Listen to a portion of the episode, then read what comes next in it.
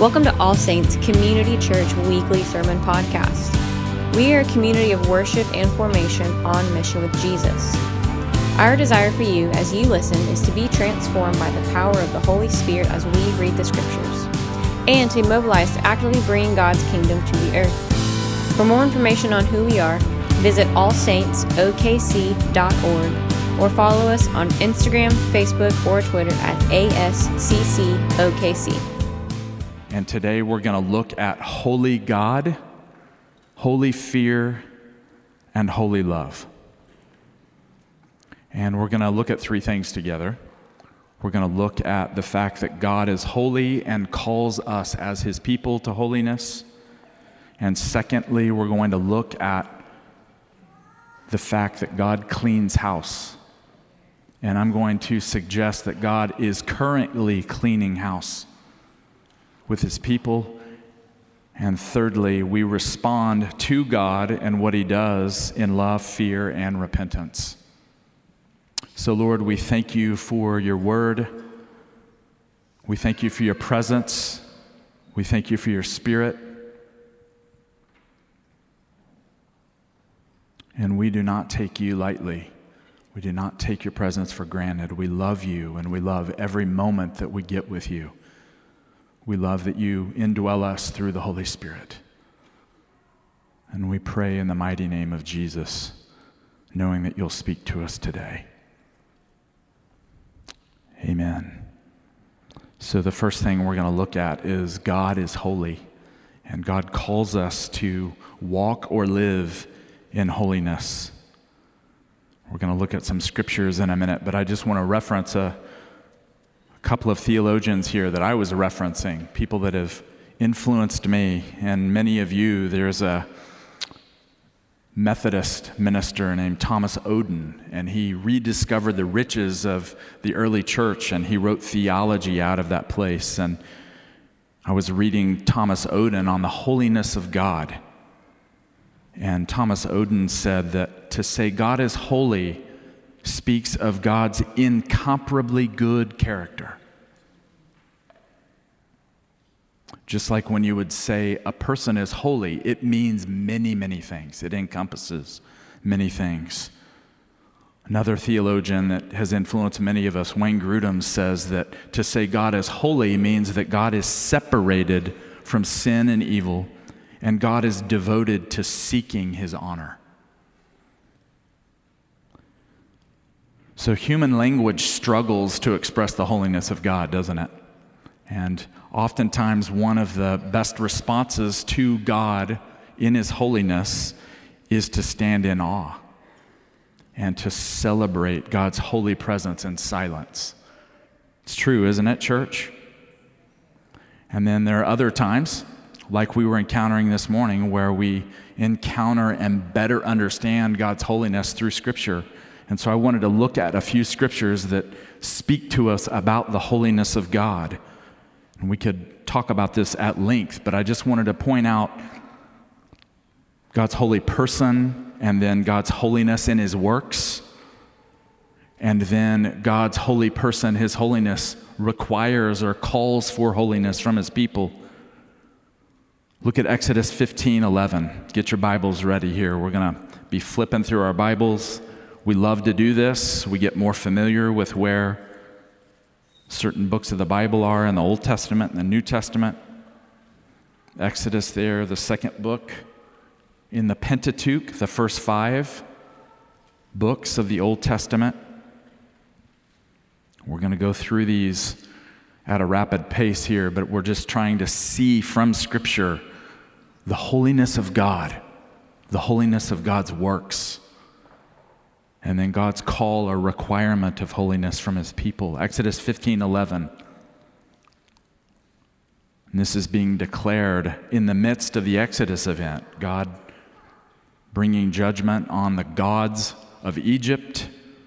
And God's people are declaring this Exodus 15 11. Who is like you, O Lord, among the gods? Who is like you, majestic in holiness, awesome in splendor? Doing wonders. Look at Isaiah 6 3. We were singing this this morning. It was wonderful. wasn't it? It's fun to sing these classic hymns. Isaiah 6 3, a familiar passage from the call of the prophet Isaiah. And he sees a vision, doesn't he? He sees the Lord seated on the throne. And what's stunning about this passage is we learn in John 12, Isaiah is actually seeing the Word, the pre incarnate. He's seeing the Lord Jesus. Isaiah 6 3 says this Holy, holy, holy is the Lord of hosts. The whole earth is full of his glory. Church, did you know that? He's holy and the earth is full of his glory right now. Pondering that reality. The earth is filled, his holiness, his glory, his majesty cascades down onto his creation. The earth is filled with his glory. He's giving us more and more discernment. He's giving us the eyes to see that. He's at work. He is glorious. Look at Psalm 77, 12 through 13. Again, these are just little samplings, little tokens that show us the holiness of God's character, His majesty, His glory, His beauty. And we, we declare His holiness, we're saying many things, but we're saying, You are not like us. That's what holiness is. You are not, you are transcendent. You are beyond as the creator. There's no impurity in you. You're full of glory. You're always right. You're always loving. You're always majestic. Psalm 77 says this about his holy works, verses 12 through 13. The psalmist says this I will meditate on all your work and muse on your mighty deeds. Your way, O God, is holy. What God is so great as our God? So, not only is God holy, but everything that God does and says and performs is holy. The way of his doing things is holy and shows us what holiness is. And there's no one that comes even close to his holiness and greatness. Amen, church? Look at Leviticus 11 44. God's holy character, God's holy works. There's some promises here that are astounding. Leviticus 11, 44, so the third book there in the Old Testament. The whole book of Leviticus is about God's holiness and Him instructing and empowering His people to be holy, to be different than all the other nations. And so, listen to what the Lord says here through Moses For I am the Lord your God. Sanctify yourselves, therefore, and be holy, for I am holy. The Apostle Peter picks this up. Look at 1 Peter 1 15 to 16. With that in mind, he's going to reference this passage and show us, as new covenant people in the New Testament, how important that passage is from Leviticus 11. 1 Peter 1 15 to 16. Am I giving you enough time to find those places? I know they're up here on screens, on the slides, but I want you to find it in Scripture. Get some practice on getting more and more familiar with these passages. 1 Peter 1 15 to 16.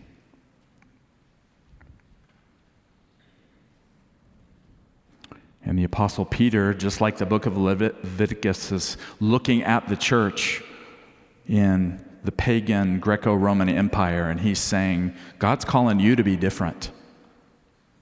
Look what he says here. Instead, as he who called you is holy, be holy yourselves in all your conduct. For it is written, You shall be holy, for I am holy.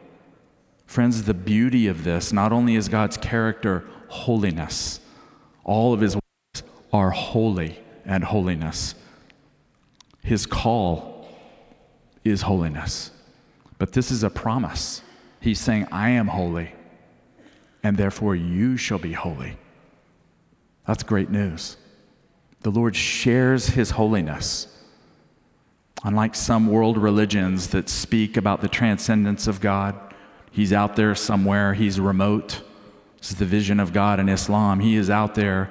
He's so far removed in his exaltation, he doesn't really have anything to do with involving himself in human nature. The beauty of Christianity is that the holy God has become human in the person of Jesus.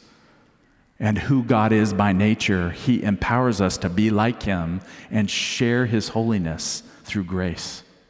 Do you hear that this morning? God is holy, and we should see him in all of his holiness, his majesty, his splendor. It's what we encounter in worship.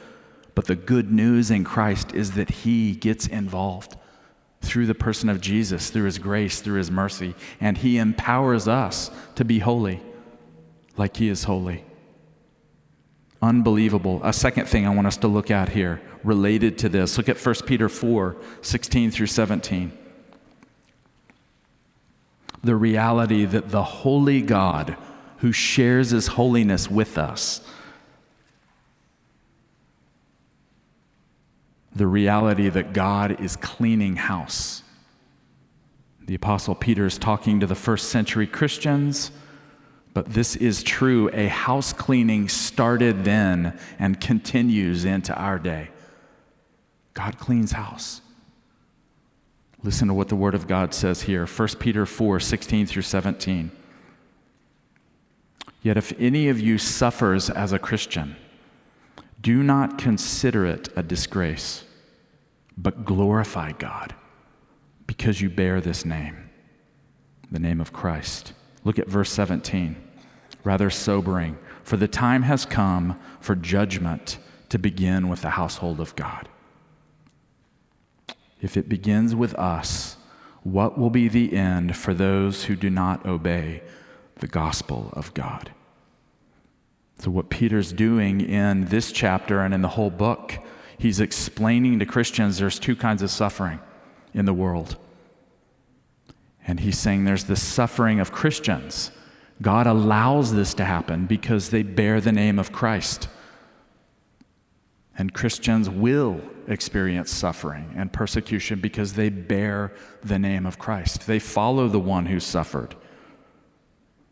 And this kind of suffering, Peter goes on to explain, explains, purifies his people. So that when you suffer as a Christ bearer, as someone who follows Jesus, a purification happens, a purging of things in your life that stand in the way of you and an intimate relationship with God. And so Peter is exhorting the Christians. You can see it in this passage, can't you? He's saying, Don't be surprised. Actually, embrace it. God's visiting and it's purifying you. But then he says there's a second kind of suffering in this text here those who disobey, those who resist God, those who resist Jesus and the good news. There's a kind of suffering that is much more severe. Passage like this tells us that God visits much like he's visiting our nation right now. Can you see the evidence of this? You can see it in our country, you can see it in the Western world. God's presence is visiting, and it's blessing for some and judgment for others. In church, it's important that we have this in our minds. I want us as a church to have a mindset. That's why we're looking at this today, so that we can navigate through times like those we're living in right now. We've got to wake up. We've got to be sober minded, and we've got to have the wherewithal, the equipment in our minds and our hearts to, to make it through times like we're facing right now. And I want us to prepare ourselves as a people for what may be ahead. Now, the Lord may give us reprieve, but we also might walk through increasingly challenging times. What do you think, church? And so we read scriptures like this and we realize when God visits for us as his beloved people, it means purification. It means loving discipline. We're going to look at a passage in a minute, and the Lord says that he disciplines those he loves. He purifies those that he loves. He doesn't let us get away with the usual because he loves us. Like any good parent, brings loving correction. And friends, the Lord is doing that in our lives and in the church, the American church. A time of judgment and discipline is upon us. And we've got to sit with passages like this and meditate on them because it's truth. And it gives us the way to view the world, gives us a model or a paradigm, a filter through which we view ourselves as we move through the world. Would you agree? And this isn't a new idea. The Apostle Peter is steeped in the Old Testament scriptures. We're going to look at it, but you can write this down and look at it later. But as Peter was looking at the first century church, the people that he was called to pastor as they're planting churches and making disciples, he's drawing from Ezekiel 9 and Malachi 3. And those are two passages where the Lord speaks about judgment and discipline beginning from the house of God. Let's look at Hebrews 12, reinforces this similar point here. How are you doing? Doing all right? I want you to hear my heart in this, to hear the heart of Scripture. When the Lord visits, it does mean purification. It does mean that you and I may be uncomfortable. Because God, as we're going to see in this passage, is on the move. But if we learn to embrace Him and embrace what He's doing and have some understanding in it, then we're not bucking against Him. We're not resisting, but we're saying, Ah, oh, Lord, it's you are doing good things. You are the holy God of the universe. Because of your nature, this is what happens. You visit, and purification happens, and judgment of sin happens. Hebrews 12, 25 through 29. I'm going to read all these verses here. See that you do not refuse the one who is speaking. For if they did not escape when they refused the one who warned them on earth, how much less will we escape if we reject the one who warns from heaven? At that time, his voice shook the earth, but now he has promised, Yet once more I will shake not only the earth, but also the heaven. This phrase, yet once more, indicates the removal of what is shaken, that is, created things, so that what cannot be shaken may remain. Therefore, since we are receiving a kingdom that cannot be shaken, let us give thanks by which we offer to God an acceptable worship with reverence and awe. For indeed, our God is a consuming fire. In this passage here, like the whole book of Hebrews, is comparing and contrasting the limitations of the old covenant with the glory and power of the new covenant. You can catch glimpses of that, can't you? As you see there, you hear then and now. God speaking on earthly Mount Sinai, giving the law to Moses, shaking the mountain. People are terrified.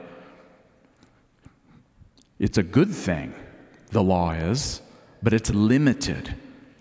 And so, what the author of Hebrews is saying here is that God has spoken now from heavenly Mount Zion through his Son, and that he's given a better covenant through the sinless blood of Christ. He's establishing a kingdom that can't be shaken. But, friends, this text here is describing that the one who shed his blood, who, who's given us a more gracious covenant, through himself means greater accountability. Think about that for a moment. And this text is explaining that the people were terrified in the Old Covenant, right? If you read the, the whole passage, Exodus 19 and 20, the people are like, Moses, can you keep us away from this holy God because we're terrified? We can't even draw near. And at times, Moses is overwhelmed and terrified.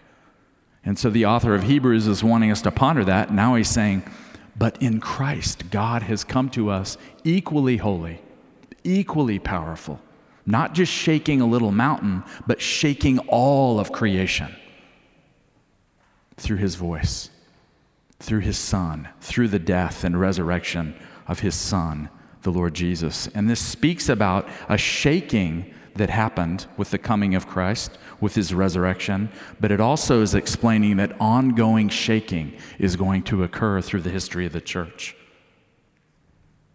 Friends, we are people who live through times of shaking. It's a biblical thing to expect times of shaking to happen in government, in culture, and even in the church. I just want to ask you what's shaking in your life right now? Think about it. Are things shaking in your life? Are you being shaken and maybe even jolted? Can you discern what God might be doing in your life as the world shakes around you? Maybe your inner world is shaking. And so I want to invite you to think about ways that you can cling to Jesus He's the unshakable king. What can you do to build your life on Jesus and on his unshakable kingdom? Because, friends, the shaking does not go away. The American gospel is trust Jesus and he makes your life wonderful. That's not the biblical gospel. The biblical gospel is that you trust Christ while the world is shaking while empires rise and fall, and you cling to King Jesus and you build your life on Him and you make it through the shaking as a purified person, as a purified people. This is the Word of God speaking to us and probably correcting some of our thinking. Are you seeing it, friends? God cleans house, and we embrace it. Do you embrace it? Do you want God to visit us and to bring the fullness of who He is and what He has? Do you? Do you want that in your personal life, or do you want to just stand back and say, Lord, I'll take a little bit of it? Lord, I want you, but just a little bit. If you start getting too close to those things in my life and making me uncomfortable or calling me to repentance and purification, I'm not sure I want to do that. Friends, I don't see it in the book. I don't see that mindset in the book. Scripture says that God is, what's it say at verse 29? He's a consuming fire. That means many things. It means that his heart blazes with love and holiness. He loves us. His love is consuming, but it also means that his love and holiness when it touches our lives, we're consumed. And the things that please Him and honor Him and make us more mature, those things stand. The other things get burned away and pruned away. So I just want to make a couple of comments here before we look at the last thing. And this just speaks to our church as shaking happens. I want us to think about being a church clothed in the humility of Christ. And really, this goes against the grain of what we see not only in culture, but church culture. One of our interns said this, Luke Dixon said this on Friday when we were gathered together. He said, said It seems like the old wineskin where there were kind of mighty men and women of God that would stand up and have great influence and people would flock to them. That might be passing away. It might be that the Lord is not interested in what's happening from platforms, but in living rooms. And that the church is clothed in the humility of Christ. Another thing that I want us to think about here at this local church is that we would be established through the gifts and ministries of teams of people, not just one person, not just me, not just a few worship leaders, not just a person who has an unusual anointing for healing or whatever gifts, but that we have teams of people. Related to that, I call it the democratizing of the anointing. Big word for the day. What's it mean to democratize church? That's right, to dispense it, to disperse it, to share it.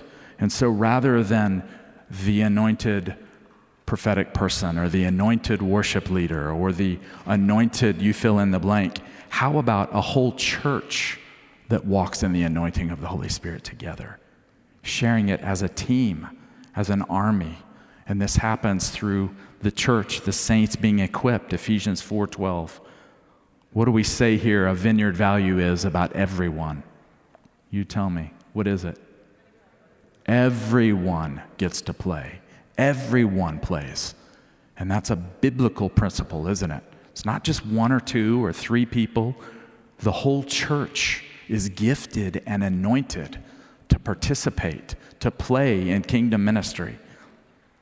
Then another thing, I think all of these things safeguard us. But a last thing is that all saints, as a local church, we're going to be committed to raising up young emerging leaders. And we are committed to seeing disciples made and matured from the youngest to the oldest.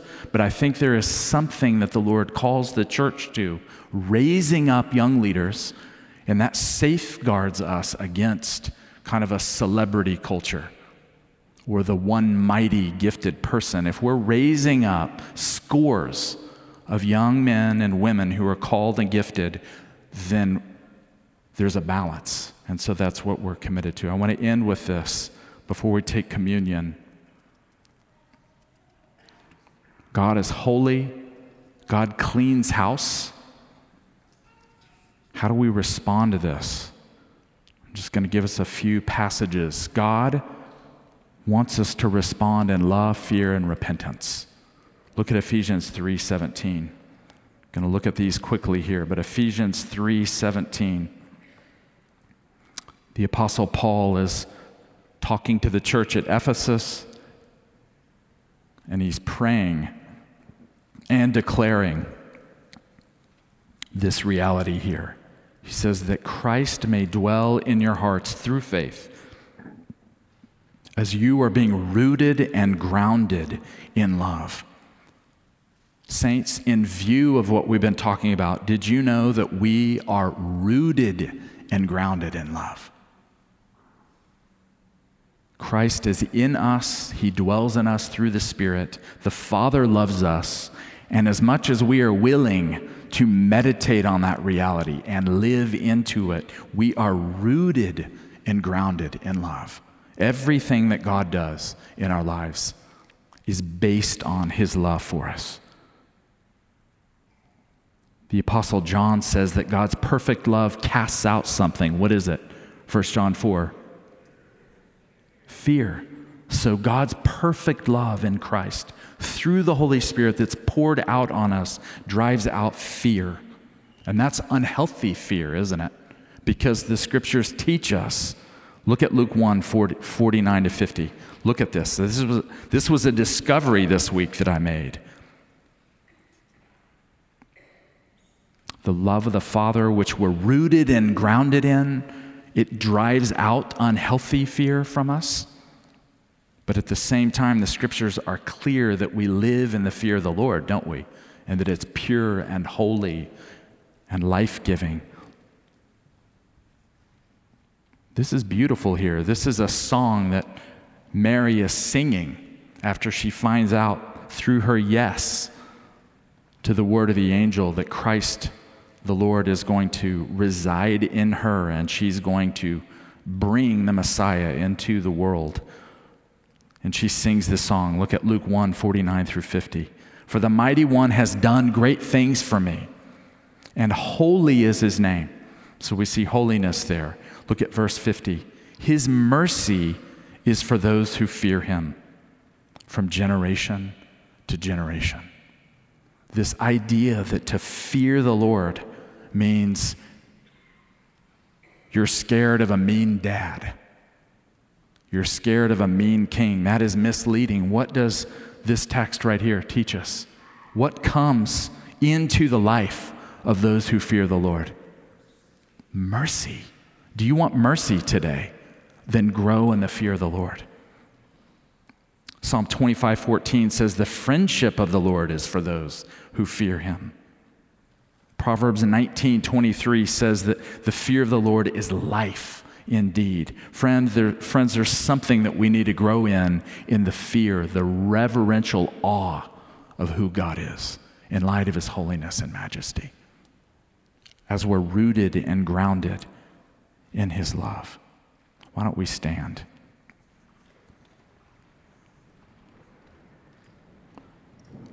And in light of these things that we're seeing in the scriptures here,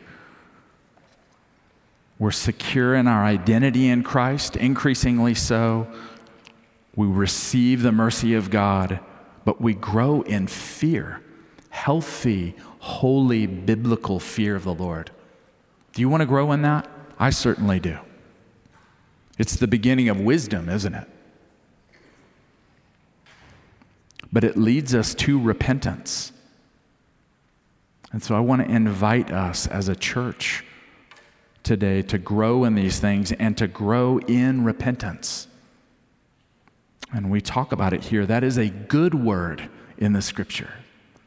It's a good word here at All Saints. Repentance means turning to God, turning to God from whatever is encumbering you, whatever is weighing you down, whatever is keeping you from Him so repentance is turning to Him.